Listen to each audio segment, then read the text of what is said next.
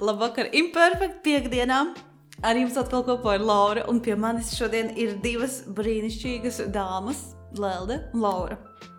Mm, mēs ar jums iepazināmies meiteņu nometnē vasarā jau Pirms pirms, diviem gadiem. Pirms diviem gadiem.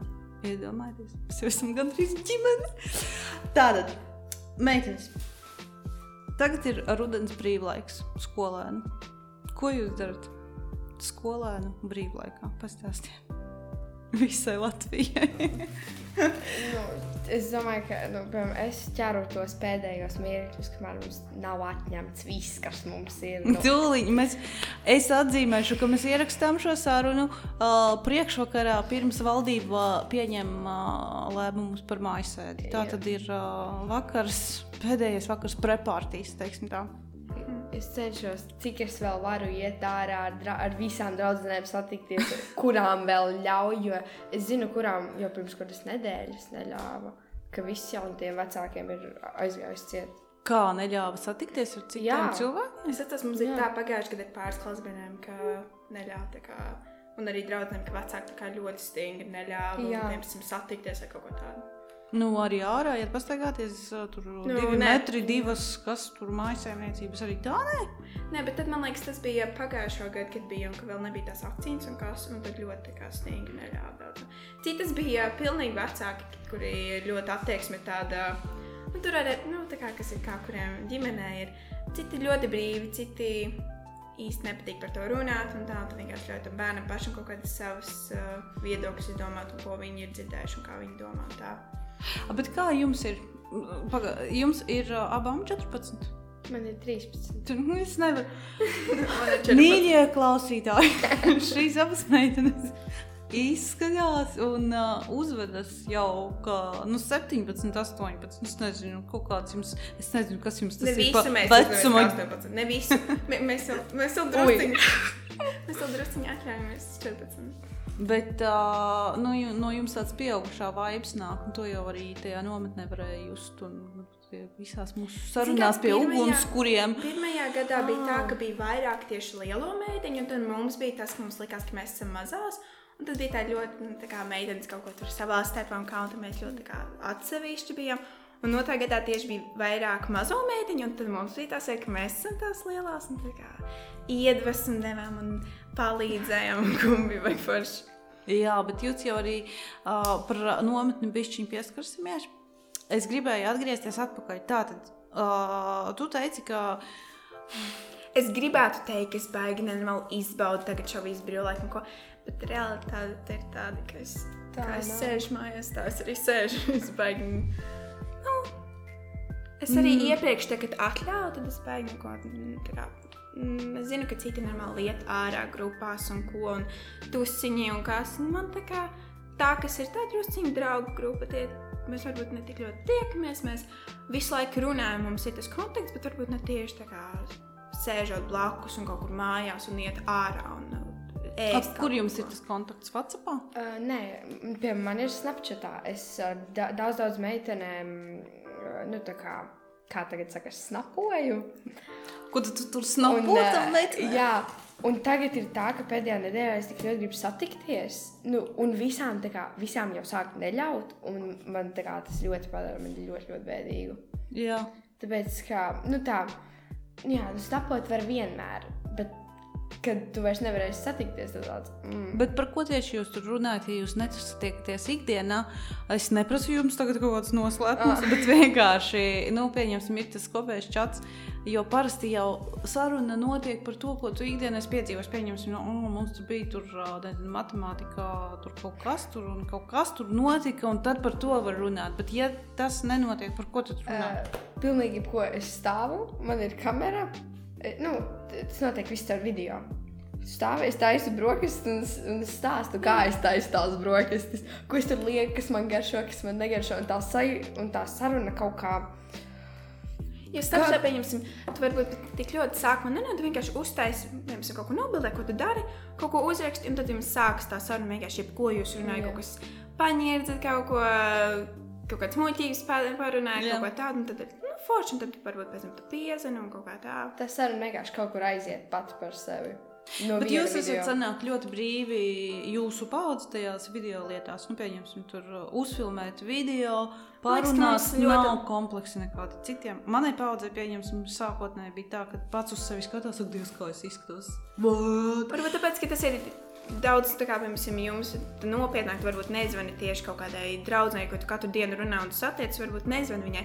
Tev ir kaut kas, piemēram, kā cilvēku, ko tu tik bieži ne, uh, nesatiec, un tad tev tā kā nopietnāk tā saruna, tā kā, vainam apsēst. Es sagatavoju. uz blociņā pieraksti punktus, ko tur nes. Ar tādu vienkārši noliec, un tu brīvi, tu pat tas- tu skaties uz otru cilvēku, tu vienalga, tu no rīta esi piecēlies, tev viss mati ir, viss sēdi, tev ir pilnīgi vienalga, tu vienkārši guli un runā. Bet tas ir vairāk kā ar kuru cilvēku. Nu, Jā. jā, nu varbūt Ar es kādam, kādam cilvēkam es rakstu, un tā kā reāli domāju, ka es saku, pie- piemēram, Sofijai. Es esmu tādos paskatos, tur bijusi tajos vidīkos, nu vienkārši Ja, ja tas ir cik tuvu tas ar to cilvēku. Jā, piemēram, nu tā kā kādam, nu, klases biedram es rakstīšu.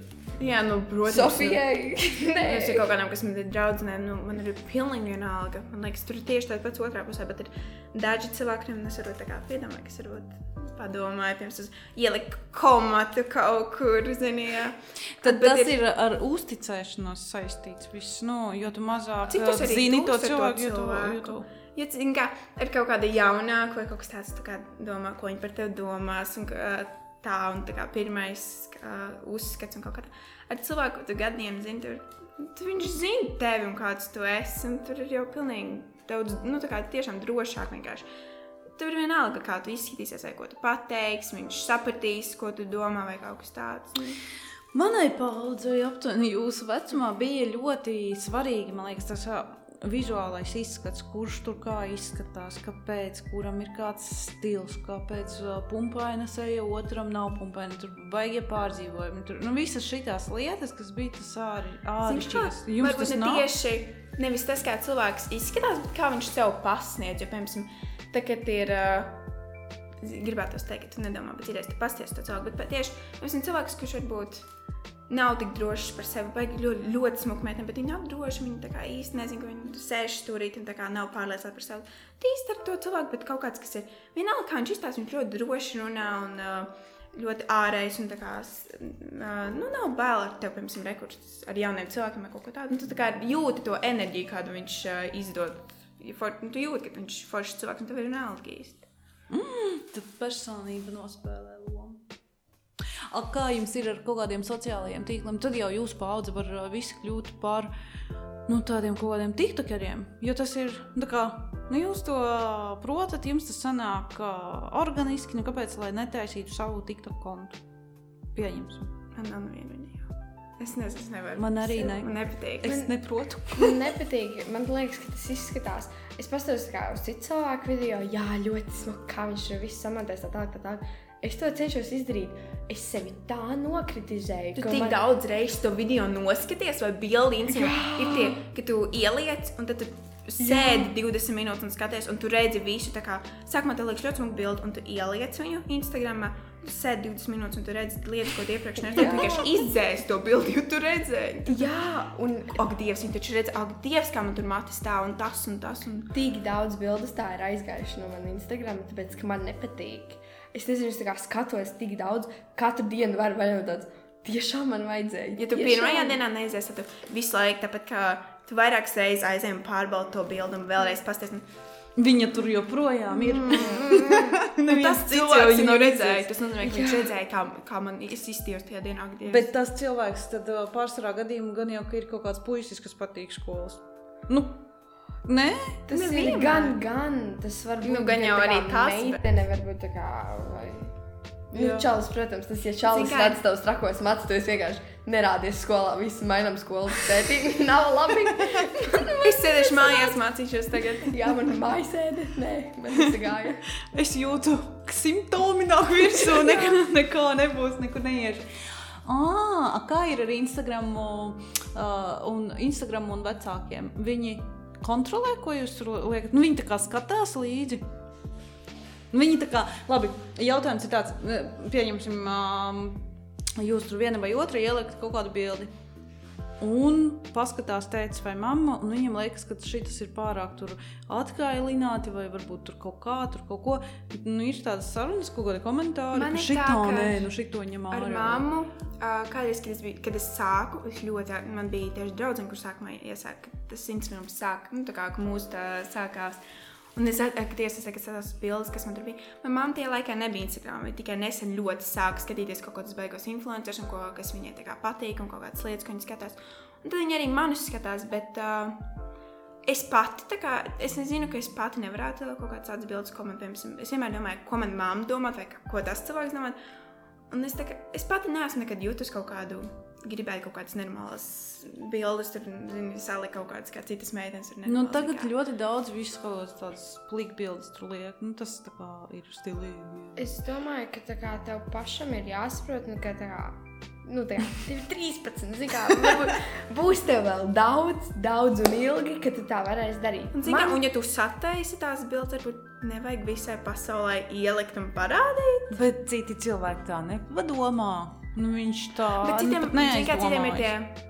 Vai ir komplekss un vajag parādīt, ka tu nenormāls esi smūgs, un tev vajag parādīt visiem, ka, ej, kur man ir šitāds un šitāds paukstījums, un es šitādi esmu, un man ir tāda māte tagad nokrāsot, un, zini, un es esmu tik smuka, un tas, un citiem cilvēkiem to vajag, bet citi cilvēki, tu pasties spēlē, un tu zini, ka tu esi labs cilvēks, un tev patīk attīstīties, un tev to pietiek. Nu, Es nezinu, tas ir manā skatījumā. Varbūt ne visiem.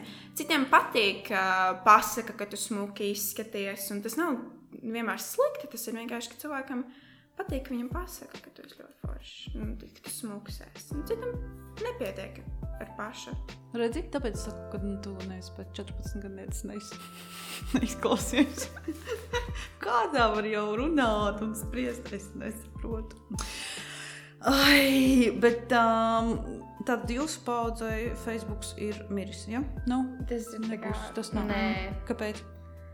Es kaut kad biju iegājis, bet man liekas, ka tas bija kaut kādā. Man vajadzēja kaut kādā Tu biji tikai kaut iegājis? Kaut kādu. Nē, man, vaj- man vajadzēja sataisīt kontu, man liekas, lai es kaut kur tiktu iekšā. Šā vajag pastāvot kaut kādu cilvēku. Nē, man talentus. liekas, man vajadzēja kaut kādam, zinu, ka citiem vajag kaut kādās aplikācijās, tev vajag vai nu ievadīt kaut kādu, kas ir uh, Snapchat vai Facebook vai kaut kas tāds.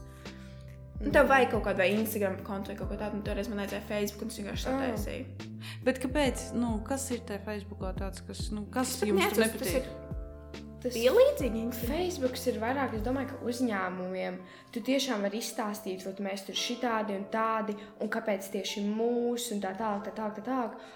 Tas ir tā kā vairāk, tu sev uzraksti tādu, tā kā, CV. jā, CV darbam, piemēram. Nu, tas ir tāds. Bet ne visi, nu, liek, taču tur arī tantes tur savus kaut kādus Nē, lai arī meitenes kaut ko es esmu redzējis, kaut kā, nu, varbūt ne, es zinu, kaut kāds, kas manas māsas vecumā varbūt ir lielāks, nevis es.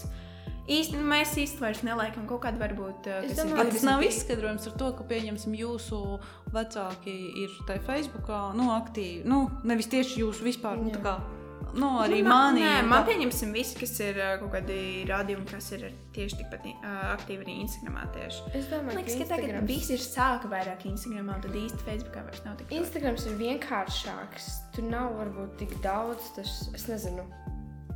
Es vi- Visi zinu, kur es vienīgo izmantoju Facebooku. Dzimšanas dienā. Tu tur ej apskatīties, kas tur at, man atsūta, kad ir kaut kādiem, man ir savādīgi, kas ir uh, radi. Jā. Facebookā man ir pielikt friendos, un man vienkārši atsūtās, kad viņiem ir dzimšanas dienas. To mēs viņu izmantoju. Ah, tu skaties, ka citiem, es domāju, ka tu savā dzimšanas dienā tikai aizēji Nē. apskaties, Es man forši sasūtīja. palīdz atcerēties, citur nav īsti tā. Okay. Nu, tagad ir Instagramā, varat ielikt, zini, ka ir dzimšanas diena kaut kāds kūks vai kaut ko tādu, bet, uh, piemēram, tante vai oma. Tad viņas, var, viņas nelikt, viņi tev atsūta. Man ir māma vēl tieši kalendārs, bet, piemēram, tev atsūta rekord tam un tam. Man nevajag dzimšanas Facebook, man ir mamma. Sūta. Man arī- apsveica, ap, apsveica savu tanti. Apsveicu, man ir dzimšanas diena. Uzzvani. Jā, Uzzvani jau krustmātei. un ko viņa teica? Nu, kad satiksies, man tāds pag, pag, pag, pag. Man ir pašai sava dzīve, lieciet man mierā. Jā. um, jūs iepazināties nometnē, Jā. abas divas. Un ir vēl divas jūsu draugu lokus, kas nāks pie mums vēl uz vēl vienu podkāstu sesiju. Pēc kāda laika mēs izdomāsim, parunāsim tālāk. Kā jūs tā sadraudzējāties, ka jūs šobrīd, nu, tā kā, nu, tik tuvu komunicējat, ka jūs viens pie otras braucat ciemos? ka- Kas notiek? Kā tā var sadraudzēties nedēļas Ā. laikā? Ar Sofiju, kas bija vēl Sofija, mēs bijām vienā istabiņā, ar to viss sākās. Sākās ar Leldu Sofiju. Tad Mēs ienācām, es sēdēju, un es biju tā kā es Un viņas ienāca. Nē, bija lielās, bija pilns ar lieliem meitenēm, un es biju tā kā sākumā, un es sēdēju, un es cenšos kautrīgi sēdēt uz tās gultas. Un ienāca Sofija, viņa bija pilnīgi tāds mazs enerģijas gariņš. Viņa tā, čau, kā tu sauc? Un mēs sākām nemāli runāt, tad uh, Laura pēdējā nāca, mēs nenormāli sākām, man Sofija bija bla, blakus gultā. Un nenormāli mēs sākām runāt, saprotu, beidzot, man būs, ka man liekas, ka es būšu viena tur, jo visas bija ar draudzenēm atbraukušas, cik es redzēju, bija tā kā pa divi tā, un es sēdēju ar, ar savā istabiņā. Likās, nu, ko es tagad nedēļu darīšu? Pirmās, pirmās minūtes, ko es darīšu? Un tad, pē, un tad es atceros to salīdzinājumu ar pirmo, kā man likās, ka es viena pati sēdēšu. Un tad pēdējā vakarā, kad mēs visi bimbējām, ka mums būs jābrauc prom, mēs vairs nesatiksimies, ka bija ļoti liela Bet es esmu vienkārši nu, pārsteigta par to, nu, kā labi jūs varat tur nobimbāties. Skaidrs, es arī tur uh, raudu. Es arī atbraucu no nometnes raudu. Bet ar to tas tā kā varētu it kā organiski beigties un izslēgties. Nu, kā tad jūs tur turpinājāt? Uh, Pēc tam bija tīnas dzimšana, un es atceros, kad mēs tī... Man liekas, jūs vēl pa vidu kaut ko satikāties, vai ne? Viņai bija diezgan. Bet jūs nedzīvojat pat visas Rīgā. mēs Nē. katrs savā vietā. vai- Kur jūs visas tagad Es dzīvojat? dzīvoju Mārupē, Tīna dzīvoju Sēsīs. Uh, Sofija Pārdaugavā un es šajā pusē. Nu, Jā, teikā. jā. Tā ļoti dīvainās vietās.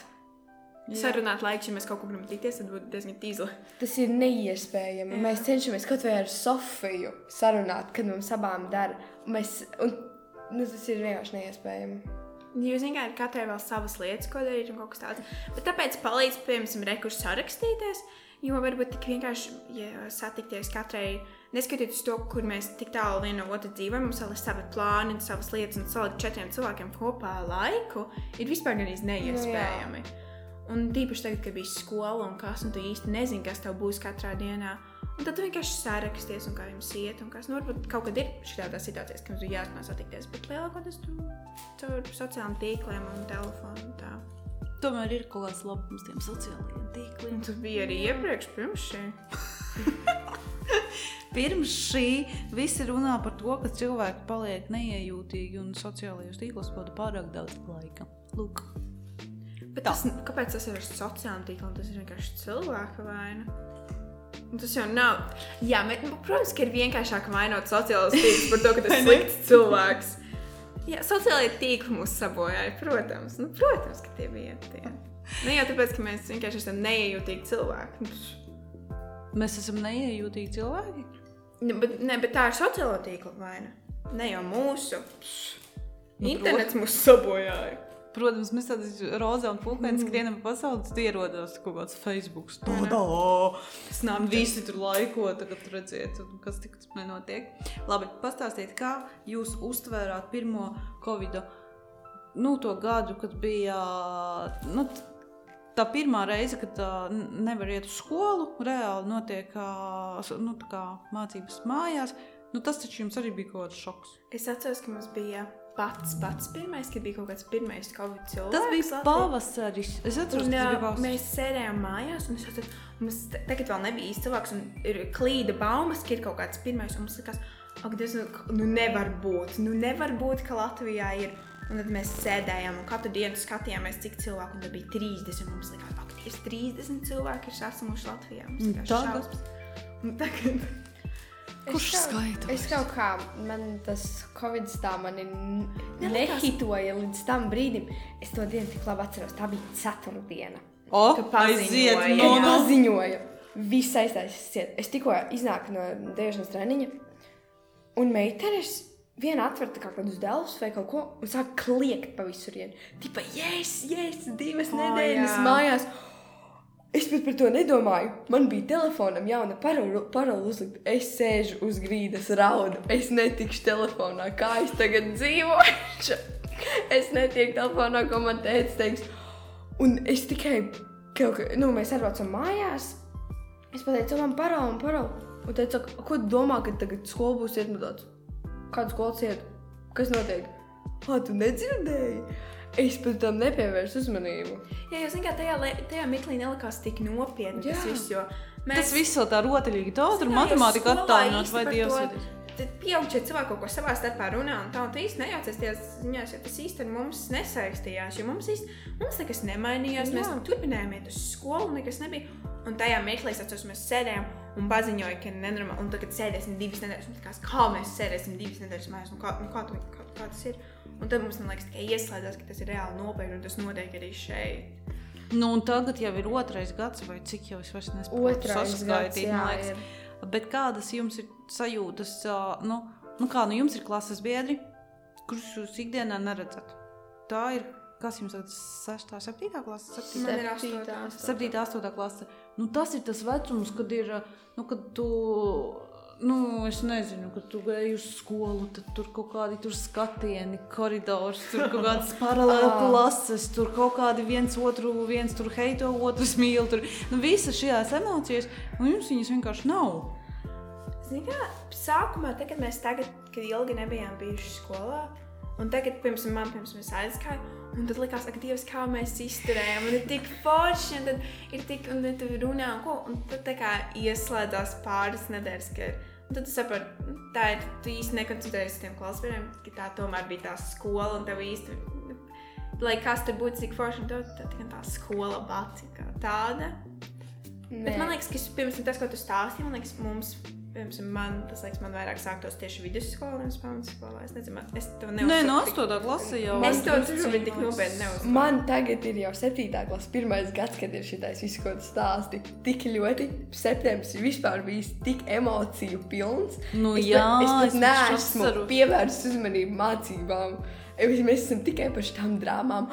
Ah, tu šito heito. Ah, tad es arī. Ak, Dievs, man liekas, mēs izgājām Nu no kā? pamatskolas sākumā. Tad mums bija tā, ka man ir viena meitene, kas tagad man ir viena no labākajām draudzenēm. Nu, mums izgāja ļoti nopietni. Mums bija tā, ka mēs gājām pie sociālā pedagoga. Mums bija, tad mums bija me, meitiņu grupas sadalīta divās daļās. Viena mana, viņas viņa. Tu nedrīkstēji runāt ar otru pusi un neko un ļoti tas bija. Un tagad es tā sēžu. un Par ko mēs vispār tik ļoti bijām? Bet par ko jūs tur, jā, Es kas tas bija? Tas Nu bija vienkārši tik ļoti, man liekas, mums vajadzēja kaut ko. Kā vispār ir ar to bulīgu? Nu, kā viņš izpaužas? Viņš tagad izpaužas kaut kādos WhatsApp grupās. Nu, kur, kur tad tagad Es atceros, kādreiz bija, ka jā, jokoja, ka kādu bērnu ka nosauks un ka tur uh, apsaukās, izdomā kaut kāds iesauks un kaut kāds. Man liekas, tagad tik ļoti nav. Tagad tas nav tik ļoti, tas varbūt tas, tas nav bullying. Tu vienkārši tā kā, piemēram, par kādu um, apģērbu. Piemēram, ah, nu man es nezinu, es nezinu, vai viņai tur piestāvēja tas un tas. Bet tas tā kā nekur tālāk neiet, un nav tā, ka fiziski tur stāv seši cilvēki, un tagad uz zi- skatās, rāda ar pirkstu. saka, tu esi šitā, šitā, šitā. Un spēr un uz zemes un apsmēzina, ja ha, ha, kāds tu vairs, es esi. domāju, ka nē, Bet tas nav. notiek tā, tad, nu, vēl, nu, tā kā ar skatienu palīdzību, bez tā pirkstu rādīšanas. Tas ir ir vēl dziļāk. Nē, bet Tu vēl ir to tā, ka.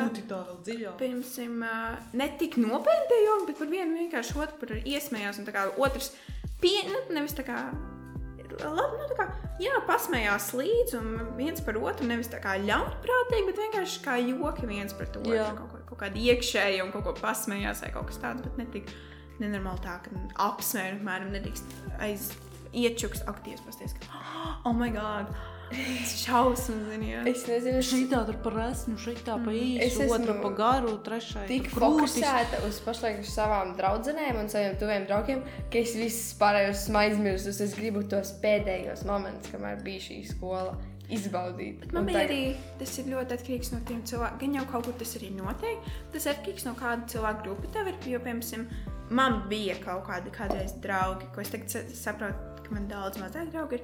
Man bija tādas draugu grupas, kuras tikai tagad saprotu, cik ļoti man noniecināja, cik ļoti tas nebija tieši tā kā, kā apsmē, bet kaut kāds tas pārliecināja, ka tu gribi tā ģērbties. Un cilvēkus, ko es Nu, skatījos, nu, kā noteikti. lielākajām māsām, kas man bija iedvesma, un es vienmēr skatījos, kā es gribētu, man bija viena draudzene.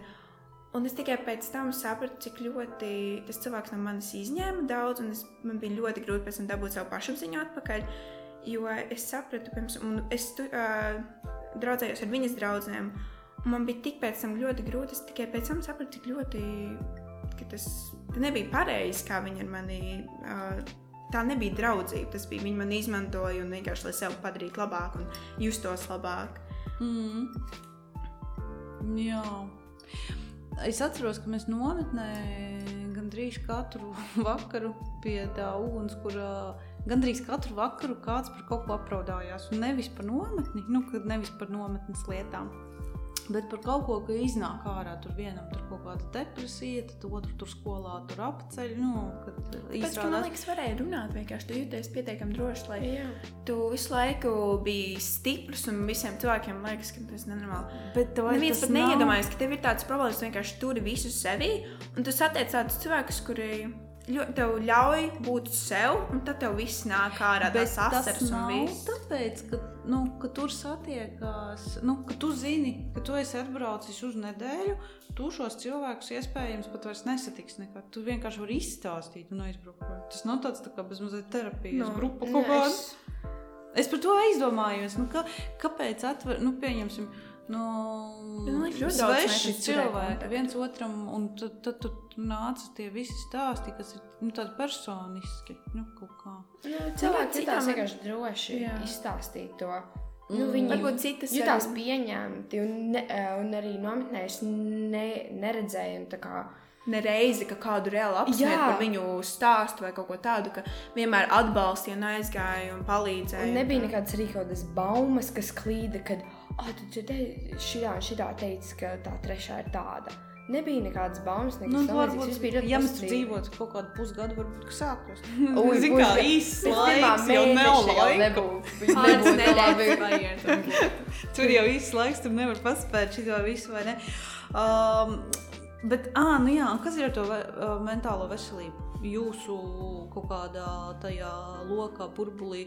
Jums tas ir aktuāli, šīs visas tur, nezinu, tur trauksmes, un depresīvie noskaņojumi un tādas lietas. Nu, kāds ar to saskarās. Man liekas, ka tā, kas jūsu ir mūsu tā, kas ir paudze, tipa Gen Z, ka ir nenormāli visiem. Es nezinu, tas man liekas jau aiziet pārāk internetā tieši, ka Nu man liekas, es drusku arī par daudz jau pārspīlēt, bet tie cilvēki, kuriem tiešām tas viss ir, viņi ļoti sevi slēpj to visu Jā. un neizrāda.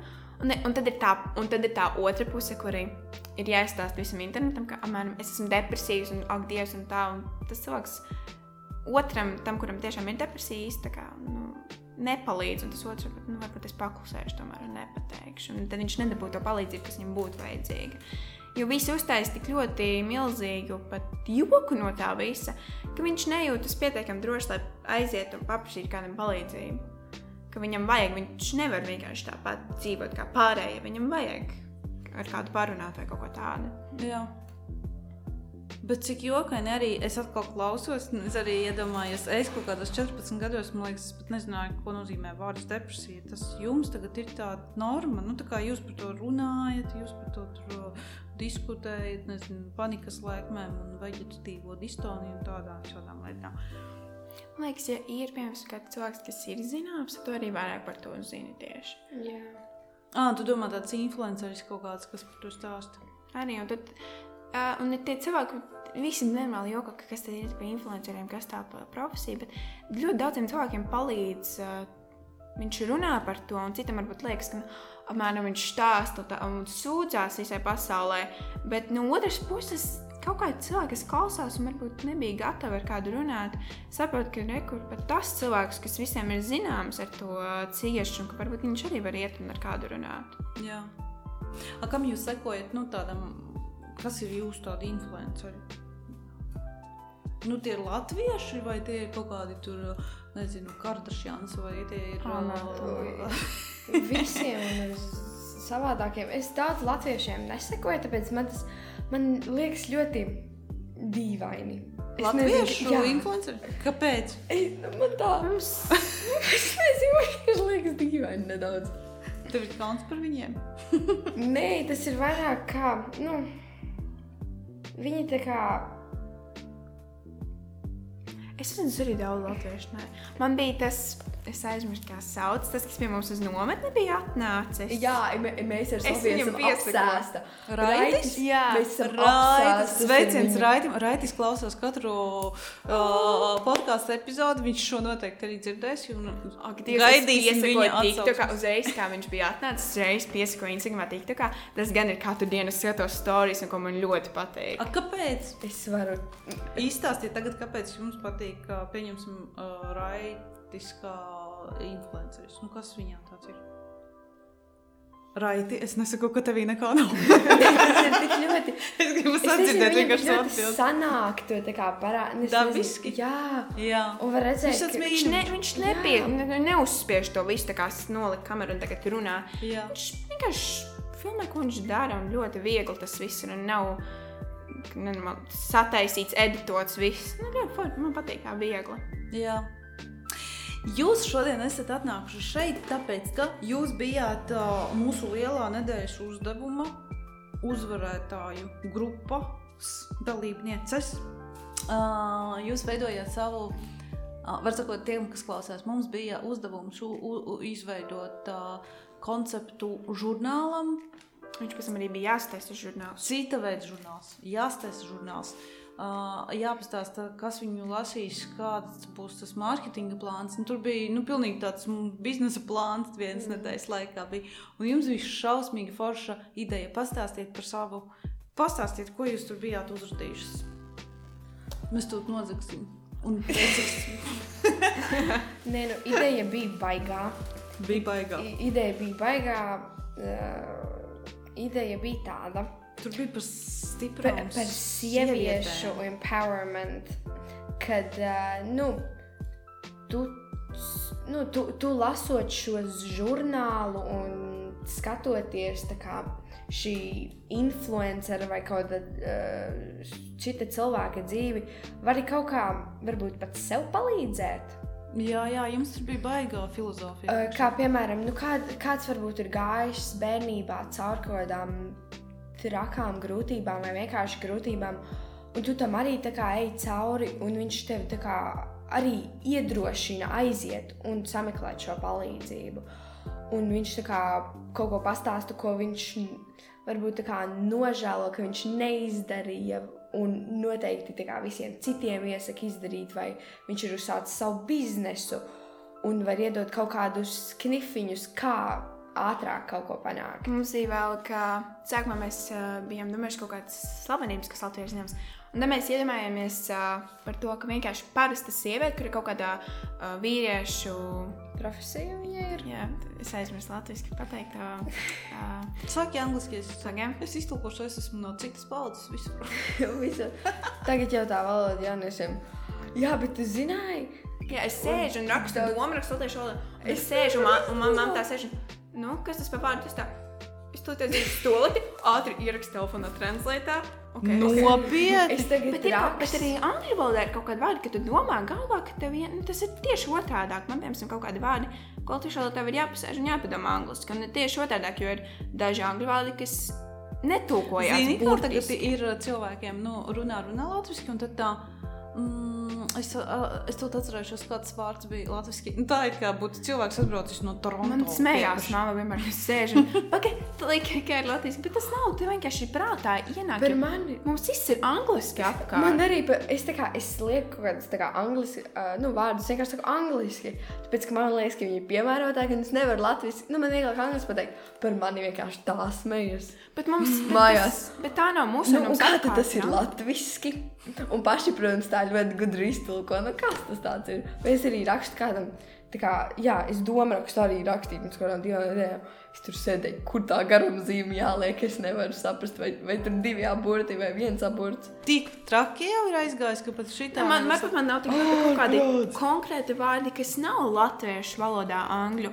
Un tad tev ir jāpasēž un jāpadomā, kā tu vēlēsies. Tev ienāk tas, un tu, ne, un tu translē to, bet īsti tev nesanāk tā doma. Tev jāsaka, bet tev vajag to vārdu, jo tas tur derēs. Bet, nu, Jo ir daži angļu vārdi, kuri liekas tik piemēroti tieši tajā vietā, un tu vienkārši latviešu tev ir vesels teikums jāuzraksta. Lai... Mūsu liter literārā redaktora tikko noģība noteikti.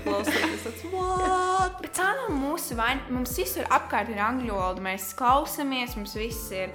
Viss, Nu, viss ko jūs telefons- Netflix skatāties angliski? Jā. Noteikti. Nu, kā, nu jūs. Es arī. Bet, uh, Mēs visi, bet cita atkal, piemēram, ā, cita paudze skatās krieviski, un mēs neko viņiem nesakām. ka bet viņi- jūs krieviski vispār nesaprotat. Neko es Nek eju. cik? Es nevar- saprotu, nu, es tu vari nerunāju. pateikt? Rekur, Es nerunāju, es Меня saprotu. зовут Лаура. Jā, И viņa- не jā. бум-бум. По-русски. Tas ir viss. ko es tos, kādreiz, kad biju mazāk, es skatījos tos, kas nebija, ne- nu, kas neskatījos Netflix un nezināju par tādām lietām, ko televizorā gāja tas, kas tas kuhņa vai ģievačka vai kaut kas tāds, ko tu skaties, un ka tu nevarēji pietiekami, kas bija sīkā, un es nevarēju pietiekami ātri izlasīt tos subtitrus. Tu vienkārši skaties, un tu pēc tam apmēram saproti, kas tie pa vārdiem bija, tur es iemācījos. Nu, bet jums nav kaut kāda tā, nu, skolā vai, vai es nezinu, tur kaut kur jūsu tajās apkaimēs, nu, kā krieviski runājošie jaunieši, kaut kāda draugu lokā, kaut kas tur, kaut, ko- tie jūsu burbuļos tādi vispār Man nav. nekad nav bijuši nekas krieviski. Man ir vienmēr bijis vāciski un latviešu. Man Inčīgi. Eh, Vāciski es skatījos daudz mūtenes, un vienmēr es, kā, nu, es ar mammu biju uh, parākusies uz Vāciju, un es atbraucu atpakaļ, man bija vēl tāds vilnis, ka es visu skatījos vāciski. Un teica, tā kā tā sēž un Paga, kā tu dzīvoji Vācijā? Jā, man bija, mēs atbraucām tieši pirms pirmās klases. Ugh! Un tad man bija tā, ka vēl pirmo klasi es skatījos, otro, Bet Tev nebija trešo. trešo. Tā kā mājās runāja ar tevi latviešu, lai tu nepazaudētu to valodu. Tā, jo, tev, ja tu atbrauc tieši pirms pirmās klases, tad būtu diezgan grūti. kā- Un tad tu aizjūji uz pirmo klasi, un, Uh, un, un tu jūties tā. kā svešais. Man, man bija kaut kādi trīs mēneši. Es centos dabūt to la latviešu valodu, bet bija vienkārši vārdi, ko es nevarēju pateikt. Un es gāju arī pie logopēdas, tāpēc, ka man neviens garumzīmes nebija. Tā kā Pagaidi, bet tu Vācijā nodzīvoji cik ilgu laiku? Kādus divus gadus. Divus gadus. Tad vācu valodu arī zini. Bet, ja mēs esam pieci Zināju.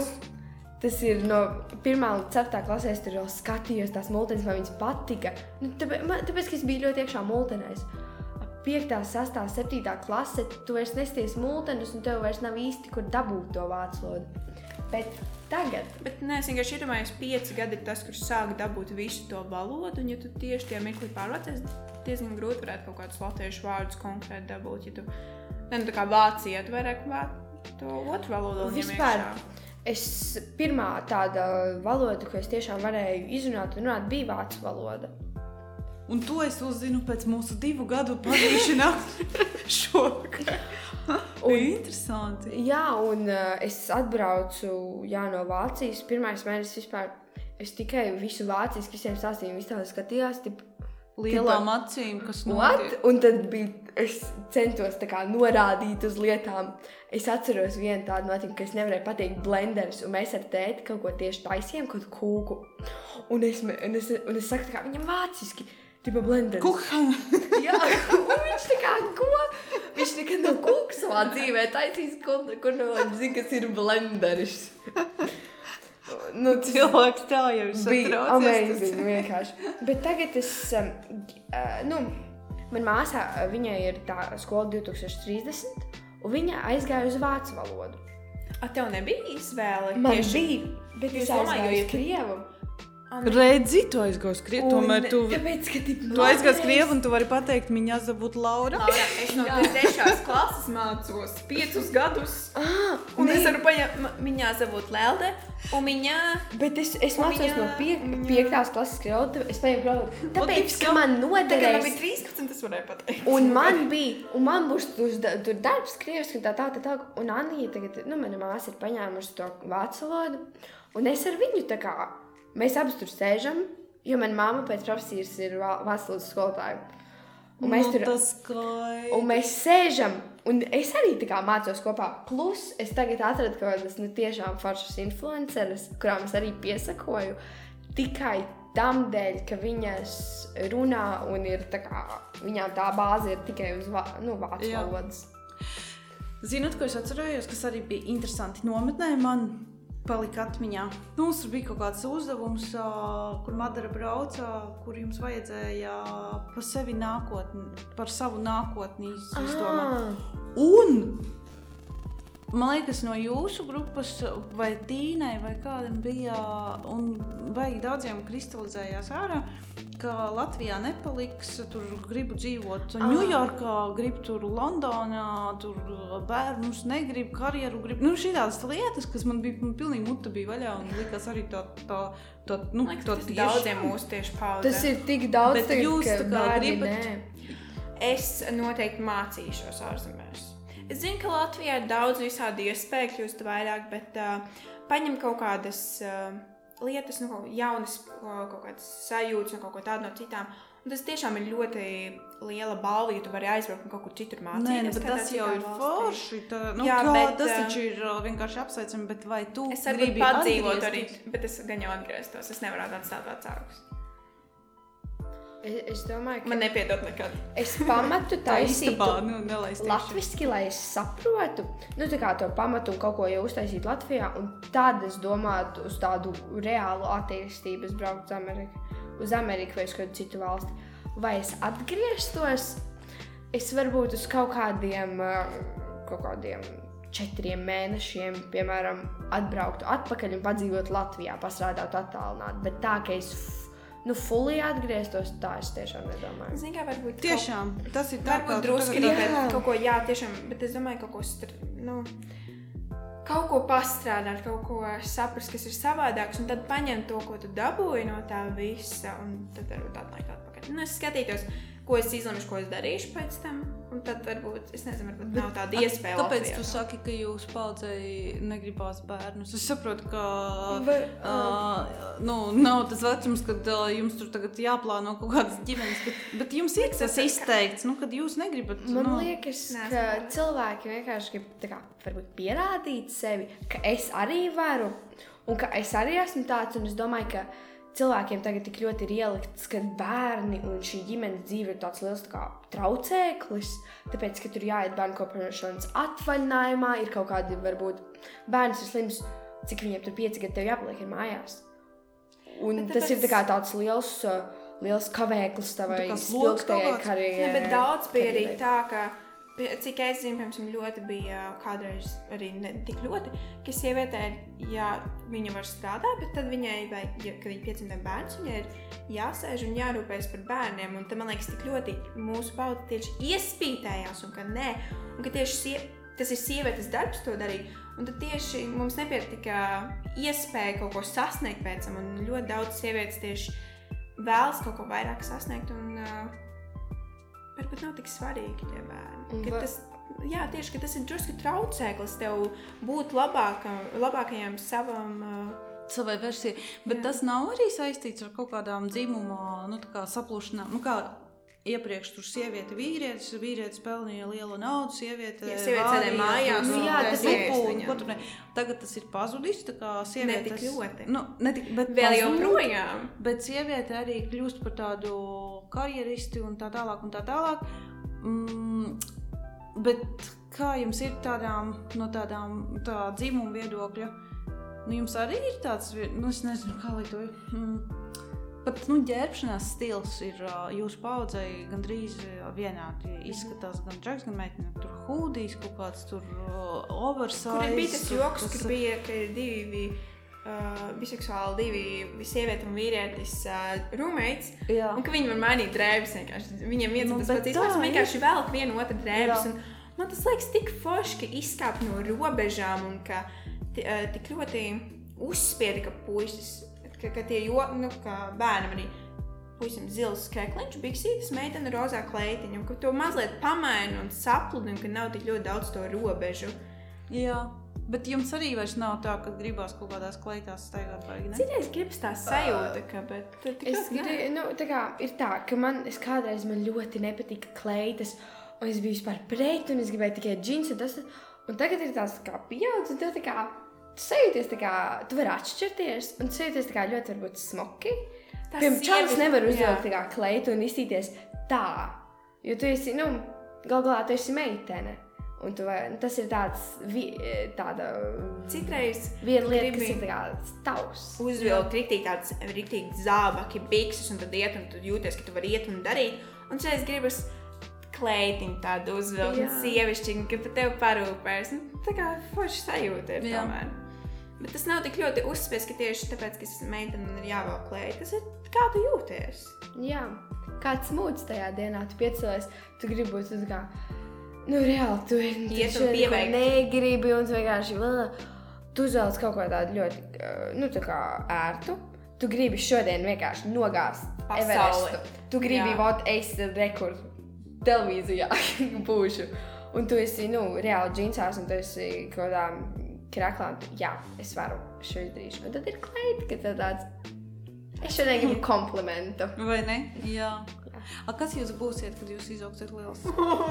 Nu, Jūs jau esat izaugušas, es atvainojos par šo jautājumu, bet uh, nē, nē, nu, tā kā. Nē, nebūs labi, Laura, to līdzi. Kāpēc? Viņi tiešām jau asarainas acis paliek. Mm, sāksim ar Lauru. Lai es saņemtu savu rokā. Nu, nē, nē, Vēl ne? paga, paga, paga, kāpēc tas ir tik sāpīgs jautājums? Tas ir. Uh, Tas tevi tik ļoti saspriego, ka tu, tu pilnīgi Es, ne, es, zinu, es zinu cilvēku, kur ir brīvi, ka es, es izlūšu, ka būs laiks. Un tad es vienā vakarā apsēdos, un man tiešām laikam nebija ko darīt. Un tad tu bija izdomāji, ka tajā vakarā tu un, ne, un tad bija, ka, nu kā, nu tev ir uh, desmitajā klasē.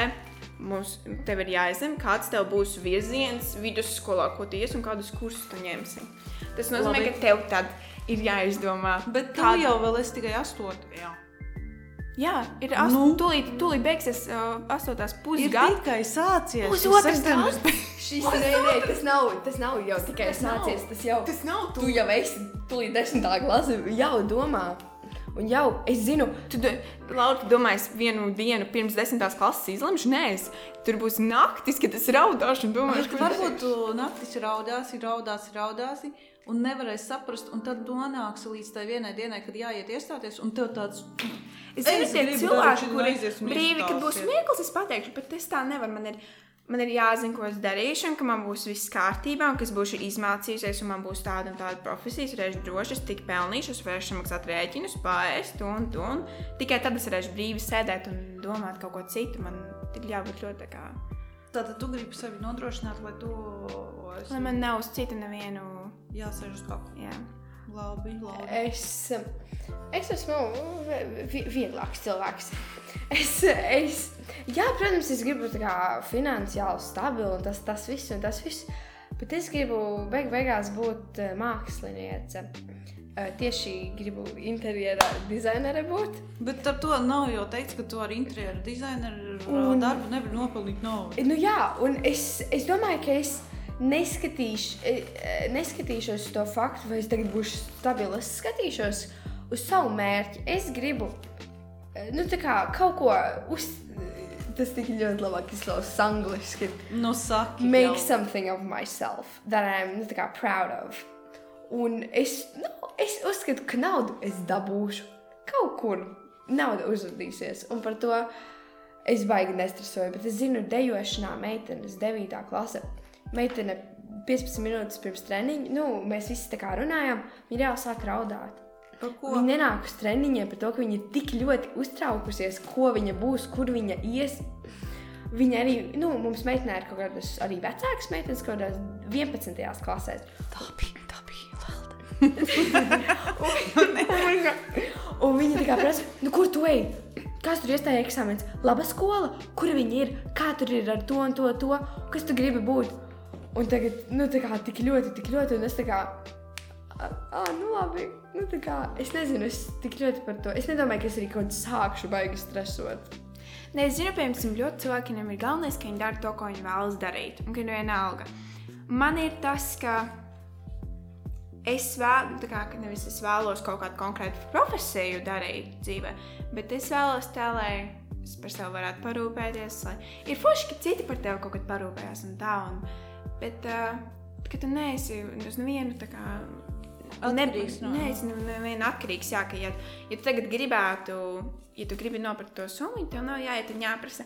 "Mm, Nopirks man lūdzu to summu. Nē, tu ies un nopirksi, jo tev ir nauda un tu gribi to summu. Un tu aizies, jo tu vari. Es tagad klausos un domāju, no kurienes jums ir tas, tās bailes ir radušās? Tā tā sabiedrība šobrīd ir tāda, ka tās sievietes prasa nopirkt šomiņu, vai, vai nu, kāpēc tev ir tāds izmisums, ka tu tāda negribi būt? No kurienes tu to esi sabaidījušies? Lūk, jautājums. Tas man liekas, tagad ir psihologi. Izrādīsies. Es nezinu, tas ir. Man liekas, tas tā vienmēr ir bijis, ka sieviete ir atkarīga no vīrieša. Tas tik ļoti ilgi tā Nu, ir tas bijis. mums tā Latvijā diezgan nu, bija. Varbūt, un jā, to jo varēja varbūt at- Jā. Tāpēc, ka citur, varbūt citās valstīs ātrāk aizgāja tas, kas pati sieviete par sevi ir Bet te ti- tik ļoti vēl joprojām tas ir. Un, ā, viss internets pilns tikai, ka, tip, e, nu, tā kā tev jābūt ir sievietei, tev jābūt tā kā, nu, tev Jā, jāvar ir- par sevi parūpēties. Man es un- tik ļoti neejam līdzi visam. Ja ir pasaulē tie visi rādās, tie visi, ka, ka vīrietim maksā vairāk, tad, ja pastītos salīdzināt, piemēram, ar kaut kādu Dāniju vai Ameriku, tad Latvijā būtu daudz lielāka atšķirība kā ar tiem, manuprāt. Jo bija tas vēl joks, ka vīrieši izvēlas vairāk ma- maksātus darbus kā uh, juristi vai ārsti. Sievietes izvēlas mazāk maksātus darbus kā sievietes ārsti vai juristi, uh, sieviešu juristi. nu, bija tāds joks. Jā, jā, jā, vai ne? Bija, bija. Tiešām. Uh, bija arī es kaut kur par uh, mārketingu, kaut kādu pētījumu skatījos, ka bija saliktas uh, mārketinga darbinieku algas vīriešu un sieviešu. Un, un tur tā gandrīz uz pusi jau atšķirās nu, kaut kādās pozīcijās. Nu, vīrietis tik ļoti konkrēti. vairāk, un tad likās tāds, kā Ko viņš dara vairāk? Bet es, es, jā, es esmu tik ļoti, tik ļoti š, tieši runāju par šo tēmu, tik ļoti Ko, par, ar ko viņi ir labāki? samulsināta. Ka, kāpēc? Un tik ļoti tās konkrētās profesijas, kas ir ļoti, piemēram, asistentes, ir tik nenormāli daudz vairāk sieviešu asistentu nekā vīriešu. Jo tas ir tik ļoti ka. Un tad boss ir tas vīrietis, un tad tā sieviete skrien viņam pakaļ un dara to, ko viņš grib. Es reāli nesaprotu. Varbūt tu vari izstāstīt, kāpēc ir šis te. Un ir daudz arī, piemēram, es jums to varu izstāstīt? Laura? Šis jautājums nomoka mani jau cik gadus, bet uh, jā, Vēl bieži ir tas, ka, piemēram, skatās profesijai kaut kur tik tikko, man liekas, uh, brālēna sievai bija tā, ka um, ir uh, profesijai, re, kur ir divi palikuši pēdējie uz atlasēm, sieviete un vīrietis. Un kur izvēlēsies? Viņiem ir pilnīgi uh, uh, izglītības gandrīz vienāds. Sieviete, kurai ir gandrīz uh, kurai ir 28 gadi, kur apmēram viņa domā, ka viņa tūlīt ies dekrētā, viņa ies, viņa ir apprecējusies, apmēram tūlīt viņai atkal būs jāmaksā dekrēts. Ka mēs izvēlēsimies vīrieti. Nu, tieši tā ir arī atbilde. Kā kāpēc? Nu, es tev tieši. Nu, Bet ne visas ja sievietes dara. paskatās no uzņēmēja viedokļa, nu, viņš taču. Nu, viņam ir rekurss stāv vīrietis un sieviete. Kāpēc? lai A, Viņš Kāpēc viņai maksā dekrēts? Kāpēc viņš nevar sēdēt mājās un par saviem bērniem rūpēties? Pēc tam visi ir uzskati, ka sievietē tas ir jādara. Nē, nu, tas jau ir bioloģiski. Viņš jau pirmkārt nevar palikt stāvoklī. Sāksim ar to. Nē, nu, bet... bet viņš ir sēdēt mājās pēc tam un pieskatīt bērnu. Tas ir tik ļoti, ka. Un tik ļoti Nē, arī tas jau arī bērnam, ka- mainās. Ir jau arī vīrieši, kas pieskata tos bērnus. Nu, Jā, bet ir apmēram- procentuāli maz. Noteikti. Jā, un pēc tam, tā, kad viņš ir tagad es redzu uh, vientuļo tēvu, kurš apmēram, ak, Dievs, malacis, viņš rūpējas, viņš aizgāja un parūpējas par to bērnu. Un tāpēc, ko sieviete darīja, tad viņai tas ir jādara. Apmēram, tas ir viņas darbs. Un tas, jā, ka- jā, tas Kad vīrietis to pašu izdara, tas ir pilnīgs sasniegums. Wow, viņš saņēmās un to izdarīja. Mums šī saruna tādā feminismu garā ir Tāpēc, ka aizgājusi. Uh, nu, um, tas nav vairāk par dzemdēšanu. Es atgādināšu klausītājiem, kad ka šeit ir 13 un 14 gadus vecas meitenes. Es esmu vēl joprojām šeit. Okay. Es domāju, ka varbūt Sorry. Sievietes ir tā kā uzlikušas tādu standartu, ka viņa, vi, eh, viņas, var, viņas var parūpēties par bērnu, uztaisīt, tur uh, ēst un plus vēl to savienot visu ar darbu. A vīrietis, varbūt viņš ir tā kā. Netik, nu viņš to nevar panest. Sievietēm Tas... Tad, kad viņš kaut ko izdara, tad ir wow, viņš Bet izdarīja, sievietēm tas bija jāiemācās, tāpēc ka kādreiz mēs, kad, uh, nu, piemēram, pāris dekades ago, uh, sievietes sēdēja mājās un uh, to vien darīja. Tas bija viņas darbs. Un tad, ja, piemēram, vēlējās vēl arī strādāt, tad viņai viss tas bija jāņem, gan rūpēties bērniem, gan strādāt. Viņas visu to mācīja salikt kopā. Viņām tas to nācās izdarīt. Tas nebija viņa izvēles. Viņam vienkārši tā vajadzēja. Labi. Es šo visu saprotu. Es šo visu tiešām Mēs varam saprotu. vēl pasūdzēties. Mēs varam tik šito līdz var- šitā- Atvērsies visu restorānu Latvijā, un vīrietis ar sievieti aizies uz restorānu. Tad sieviete būs ļoti priecīga, ka viņai vīrietis izmaksā vakariņas. Vai ne tā? Tā. Joprojām tas ir saglabājies. Jā. Jā. Tāpēc, jā, man liekas, šis ir tāds nu, jautājums, kuram īsti nevar atrast atbildes to pat. Uh, Un ilgi nebūs psihologu Un arī ilgi nebūs vienādi. Tas ir vienkārši jāsaprot. Šī ir tā pati pats ar Covid tēmu. Covid un tieši par, sievietes un, par sievietēm un vīriešiem var runāt stundām, var runāt ļoti Cik negodīgi ir. Un, jā, un varbūt ļoti daudz dažādas puses, viņas var būt arī pareizas. Nu, visas puses var būt pareizas, bet viņas var, var būt tajā pašā laikā tik ļoti atšķirīgas. Jā. Kā jums ir ar visām tām zaļajām idejām un uh, recycling, Ekošmeko. šitām ekošmeko lietām? Uh, nu, jūsu paudze arī ir tā, kas par to tur runā un visādas grētas Thunbergas ir, uh, ir, uh, tā kā, ir paspīdējusi viņa tur pasaulē un nu, par to tā kā baigi sāk runāt. Vai jūs ikdienā arī tam pievēršat uzmanību? Jūs arī kaut kādā tur vegānu, vegetāriešu, šīs visas lietas arī kaut kādas darat? Es gribētu, Es nēdu pienu. es gribētu būt, bet uh, es dzīvoju uh, mājā vēl ar pieciem cilvēkiem, kuri ir um, ļoti daudz, nu, divi ir ļoti nu, hardcore sportisti. Viņiem ir jāuzņem tik daudz kaloriju dienā, kā man ir jāuzņem nedēļā. Uh, visi ir tik aizņemti, ka viņiem ātrāk un vieglāk ir uztaisīt, tur, piemēram, kaut kādu gaļu ar kaut ko. Nevis, ka- ka domāt, gaļu un taisīt. visiem. Gaļu ar rīsiem. Es, es, es cenšos. Es cenšos būt gan veselīgāka, gan pāriet uz šo, bet man ir tik grūti tajā lielajā plūsmā to izdarīt. Tā ir pūlī, kur skrien. Nu, jā, un tā kā nu, es esmu tāda viena, man ir vēl savas lietas, plus man vēl jau sev jātaisa ēst. Un es dažos brīžos vienkārši sabrūku un apēdu to, ko ēd viņi, tāpēc ka man nav laika. Vai nu arī ir, ir jau kaut kāda desmit vakarā, un man Tu ir vēl, nespēji vairs to un izdarīt. tev ir vēl 30 minūtes kaut kas jātaisa. Nu, es domāju, ka gudrāk ir pāriest to. Bet jūs paši sev gatavojat, tā kā pāri. Nu, tā kā, Jā, Zini, kā man ar to gaļu ir tā, man teica, ir mednieks. Un es īsti, nu, man būtu ļoti grūti, jo, piemēram, tagad viņš dzīvo pie vecmāmas, jo viņš aizgāja pensijā. Bet, uh, okay. bet uh, mamma, kad taisīja viņam ēst, tas arī ēda. Bet, piemēram, tagad mēs dzīvojam divi tā, un man liekas, cik ļoti tas var būt grūti kaut ko izņemt ārā. Un tad es sāku atrast visādas lietas, ko, piemēram, to pašu mēs nēdam pienu un glutēnu. Un tik ļoti daudz, tikai tad, kad tu sāc reāli meklēt tos aizvietotājus, tu saproti, cik daudz ir. Piemēram, ar to pašu gaļu man varbūt taisa ēst, bet es pati vairs nejūtu, ka man tik ļoti vajag. Man arī, un, nu, man arī uh, mammas vīrs, ar ko, ko mēs arī dzīvojam kopā, viņš arī ir mednieks. Un mums vienmēr ir kaut kādi medījumi, tā, tā, tā. Un es pavasaru kaut kā divus mēnešus, nu, reāli man nebija tā iespēja. Es biju kaut kādiem laukiem, kaut kur tur, kaut kur šur, un visi taisīja salātus. Nu, viss kaut kādus interesantus. Un es tā kā tādā augustā atbraucu mājās.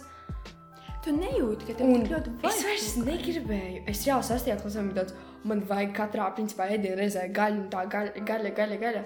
Un tagad ir tāds, tu sajūties. Es nezinu, man sajūta ir daudz, daudz labāka, ka es nēdu gaļu. Es nezinu, kāpēc. Man varbūt nav tieši tas psiholoģiskais, jo man nekad nav bijis jūs no mazotnes kā sākuma. Man bija tas joks, ka viens no pirmajiem vārdiem - gaļa, gaļa, gaļa. Man arī, man šausmīgi garšo. Jā, Es tas, ir, tas nebija psiholoģiski. Es nevaru. Man vienkārši vieglāk ir, kad es nēdu. Vieglāk kā? Nu, tā kā ķermeniski? Jā, Jā, tu sajūties tāds vieglāks. Nu, kad, piemēram, apēdi salātus vai gaļas ar īsiem, nu, tas kāds tāds sajūties. rīktīgi tāda porcija, tad apmēram gulēs. Kāds sajūtīsies eh, var. tajā un tajā situācijā? Un pēc salātiem tu vari nu, doties kaut kā tā, tā jā, trī, man vajag atgulties, man, man, man vajag Jāatpūšas no ēšanas. jā, kā- tieši tā. Jā, darbs ir padarīts. Jā, iet pagulēt. A, kā jūs skolā, nu, kādas tagad skolā ir pusdienas? Uh, nu, tā kā manā laikā bija tādi, uh, nu, kartupeļi, kā sardela un, un bieži salātu karoti. Mēs Aptuveni tāds izskatījās. updates, nekas nav mainījies. Nu, vai, vai ir bijis tieši tas viens un tas pats. Bet ir tā, ka uh, man, mūsu skolotāja vienkārši taisīja sapulci par šo. Tāpēc, ka visi kaut ko tipu, baigi healthy, healthy un baigi negašīgi, negašīgi. Neviens cilvēks neatnāca uz pusdienām. Un skolotāja raksta dusmīgi, kur jūs visi esat nākat pāriest pusdienas. Es nezinu, man skolas pusdienas tur reāli negaršo. Es ne, nu, tāpēc, ka es arī viņus saprotu, ka man viņiem jāuztais. Mēs esam 2000 skolēni skolā. Un viņiem ir jāuzstājas visiem šiem cilvēkiem pusdienas. nevari uztaisīt fancy tur uh, Nu, nevari vaicāt uz dārzenīšus kā- tur kaut kur Tev sanāks kaut kādās vietās, nu, makaroni kaut kas tur pārvārīsies, vai nedavārīsies, vai kaut kas tamlīdzīgs, tamlīdzīgs. Un, ja tev trāpas tieši tas tur, tev viņš uztaisa to imidžu, ka tas nav garšīgi, ka tas nav labi, tu vairs vienkārši sāc. Nu, man bija tā, ka tā, kad es sāku uh, pamatskolu, tad uh, tā kā man brālim bija, ka tu aizgāji un izvēlējies, ko tu gribi, tu paņem to un to un samaksā. Un tagad ir to covid un viss sākās, ka ir konkrētas porcijas, tu vai nopēc vai nenopēc. Un tagad es jūtu, ka bija tas, piemēram, Kā ar Covid ir konkrēts porcijas, viņas uz mājām? Nē, bet ne vienkārši kā nav tādas sēdes stāvēšana rindā, ka es gribu to un to. Ā, ir sagatavots, jā, jā, un vai sapratu, tu ātri, ātri ar kartu Ā. norēķinies un tā, un tu paņem. Bet es jūtu, es arī pamanīju, ka tagad, piemēram, laikam, kāds bija rakstījis, ir veģ, veģetārie uh, porcijas, ka tu tā kā opcija, ka tu vari, ja tu vēlēsies. Mums ir jāpieraksta skolā, tu vienkārši uzraksti. E, nu, tu, mans tur bērns nē, to un to, un tad e, tam bērnam tieši grūti. iznes uh, speciāli. Kādreiz mums bija, kad mēs sēdējām pie galdiem, kad uh, un, ja tu aizēji, un tev jau tur ir porcija rēdiņa, ka tu aizgāji, un tad bija kaut kāda konkrēta, kas kaut ko nēda. Bet uh, tad, kad uh, sākās, ka tu gāji un izvēlējies, tad tā, nu, paņem, ko tu vēlies. Bet uh, tagad ir nu, vienkārši sagatavots jau tie ēdieni, lai nebūtu tik ilgi un kas. Un uh, ēdnīcā konkrēts laiks, kad kura klase iet un kaut kas tāds. Jā, mums ir tā. Un man ir ļoti, piemēram, daudz lietas, ko es nēdu. Es ļoti, man teica, kā, kā viņa tāda izaudzinājusi. Es nēdu mērķus, es nēdu neko, kas ir tā kā salikts kopā. Imperfekta arī tā kā viņai bija, viņa bija atnākusi ar savu. Tādiem diva, diviem ziploku bagiem ar kaut kādiem ļoti īpašiem. Viņas smējās, viņas vienu gadu es biju paņēmusi līdzi savai ēdienam, mamma zināja, ka tošas nebūšu nepēdus to nedēļu. Viņas nēdi to Jā. nedēļu. Nē, O, kā bet viņas, nepamanīju? Viņa nēda, mēs jau Paga, Laura. Nākošajā gadā viņas no manis iemācījās un pašas paņēma vienkārši savus našķus. Viņām bija kaut kāds čokolādes Es čips. šobrīd Man bija-. Laura, man bija bezglutēna kaut kādi nenormālās galatas, kaut kādi tur ēdieni nenormāli. Man viss stāvēja manā istabā zem gultas. Jo. Tā, tu- tā tu nepamanīji, ka es nebiju ne vakariņās, ne pusdienās. Es, es to Jo ēdu. mēs, jo tur, es atceros, mēs reāli mēs gājām četrtā lejā. Tur ir normāls ēdiens.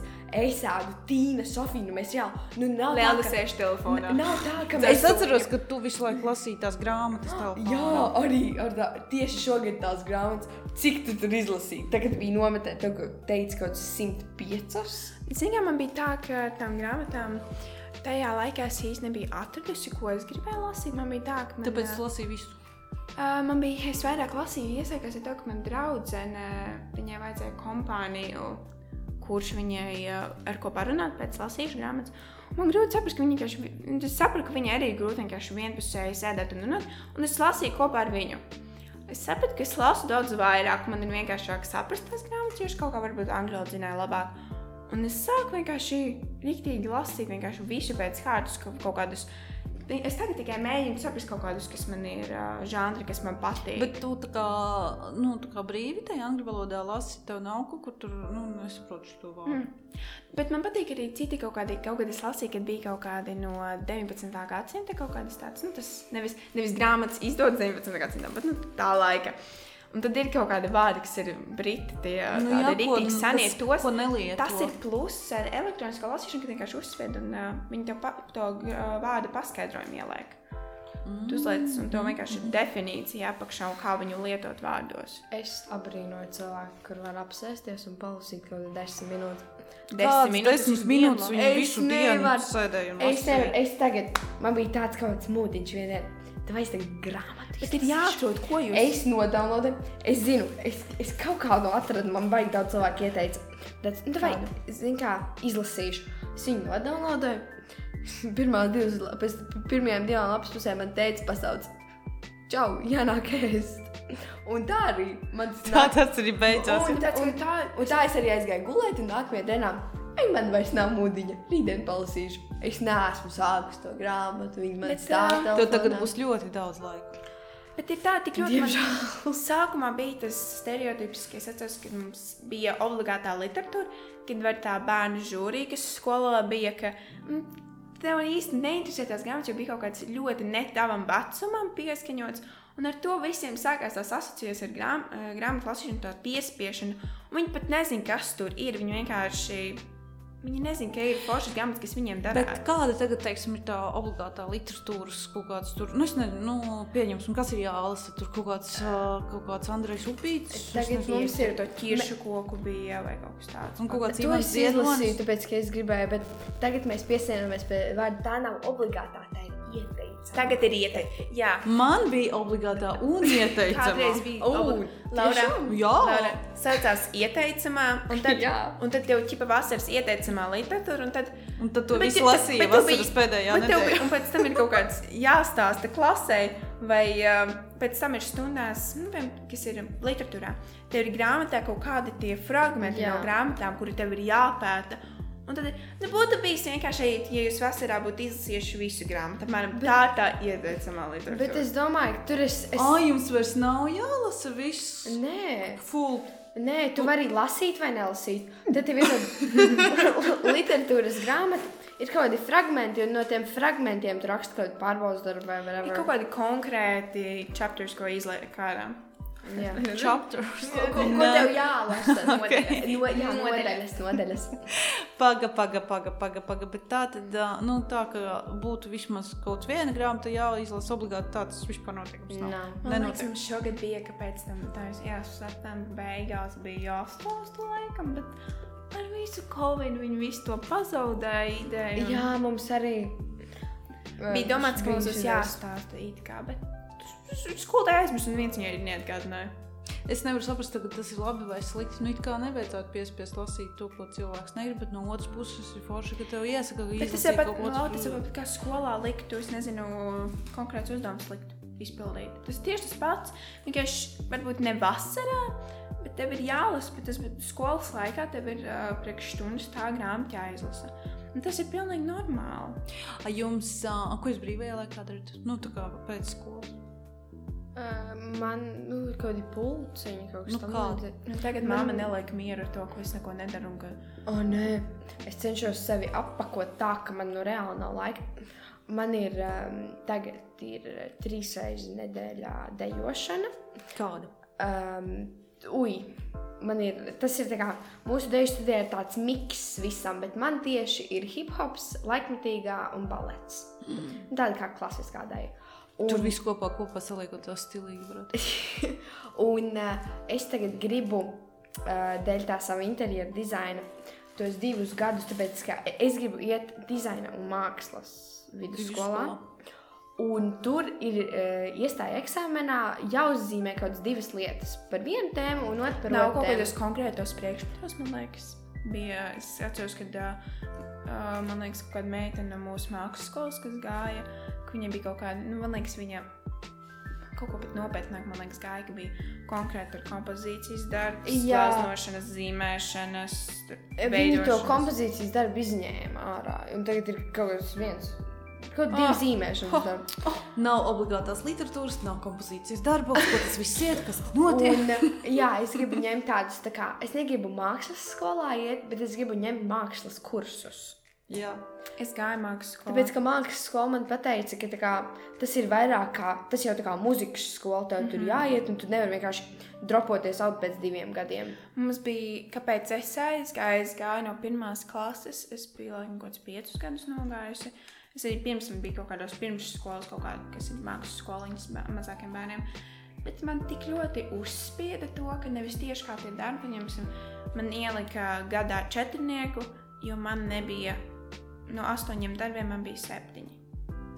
Nu, tas netais. Un man Taisnība. tik ļoti uzspieda, un, piemēram, es aizbraucu kaut kādā ar koru toreiz ceļojumā, man, es atnācu atpakaļ, un man tā mācība pārzina pateica, ka šī skola ir tikpat nopietna kā īstā, un apmēram tu, palai, tu, tu nedrīkst tā kavēt, tik ļoti man nopietni uzspieda, un es pazaudēju to gribu zīmēt, vienkārši es gāju, un tā, lai man būtu visi darbi, to visu darīju. Man ļoti Un daudz bija. Bet šo es tieši negribu, tāpēc es gribu vairāk kā, nu, kā kursus tos paņemt. Mhm. Bet stil, lai tur tā ir tā visa apmācība. Jā. Labi, mums jāiet jau uz noslēgumu. Citādi mēs tā spļāpāsimies un sāksies komandanta stundas. Varbūt jau ir pieņemts lēmums. Mēs mums nezinām. tagad ir tā jāguļ tātad. Vai ne? Viss, Jā. Nakts ballīt. Uh, teiksim, kas ir jūsu tāda playliste ko jūs klausāties?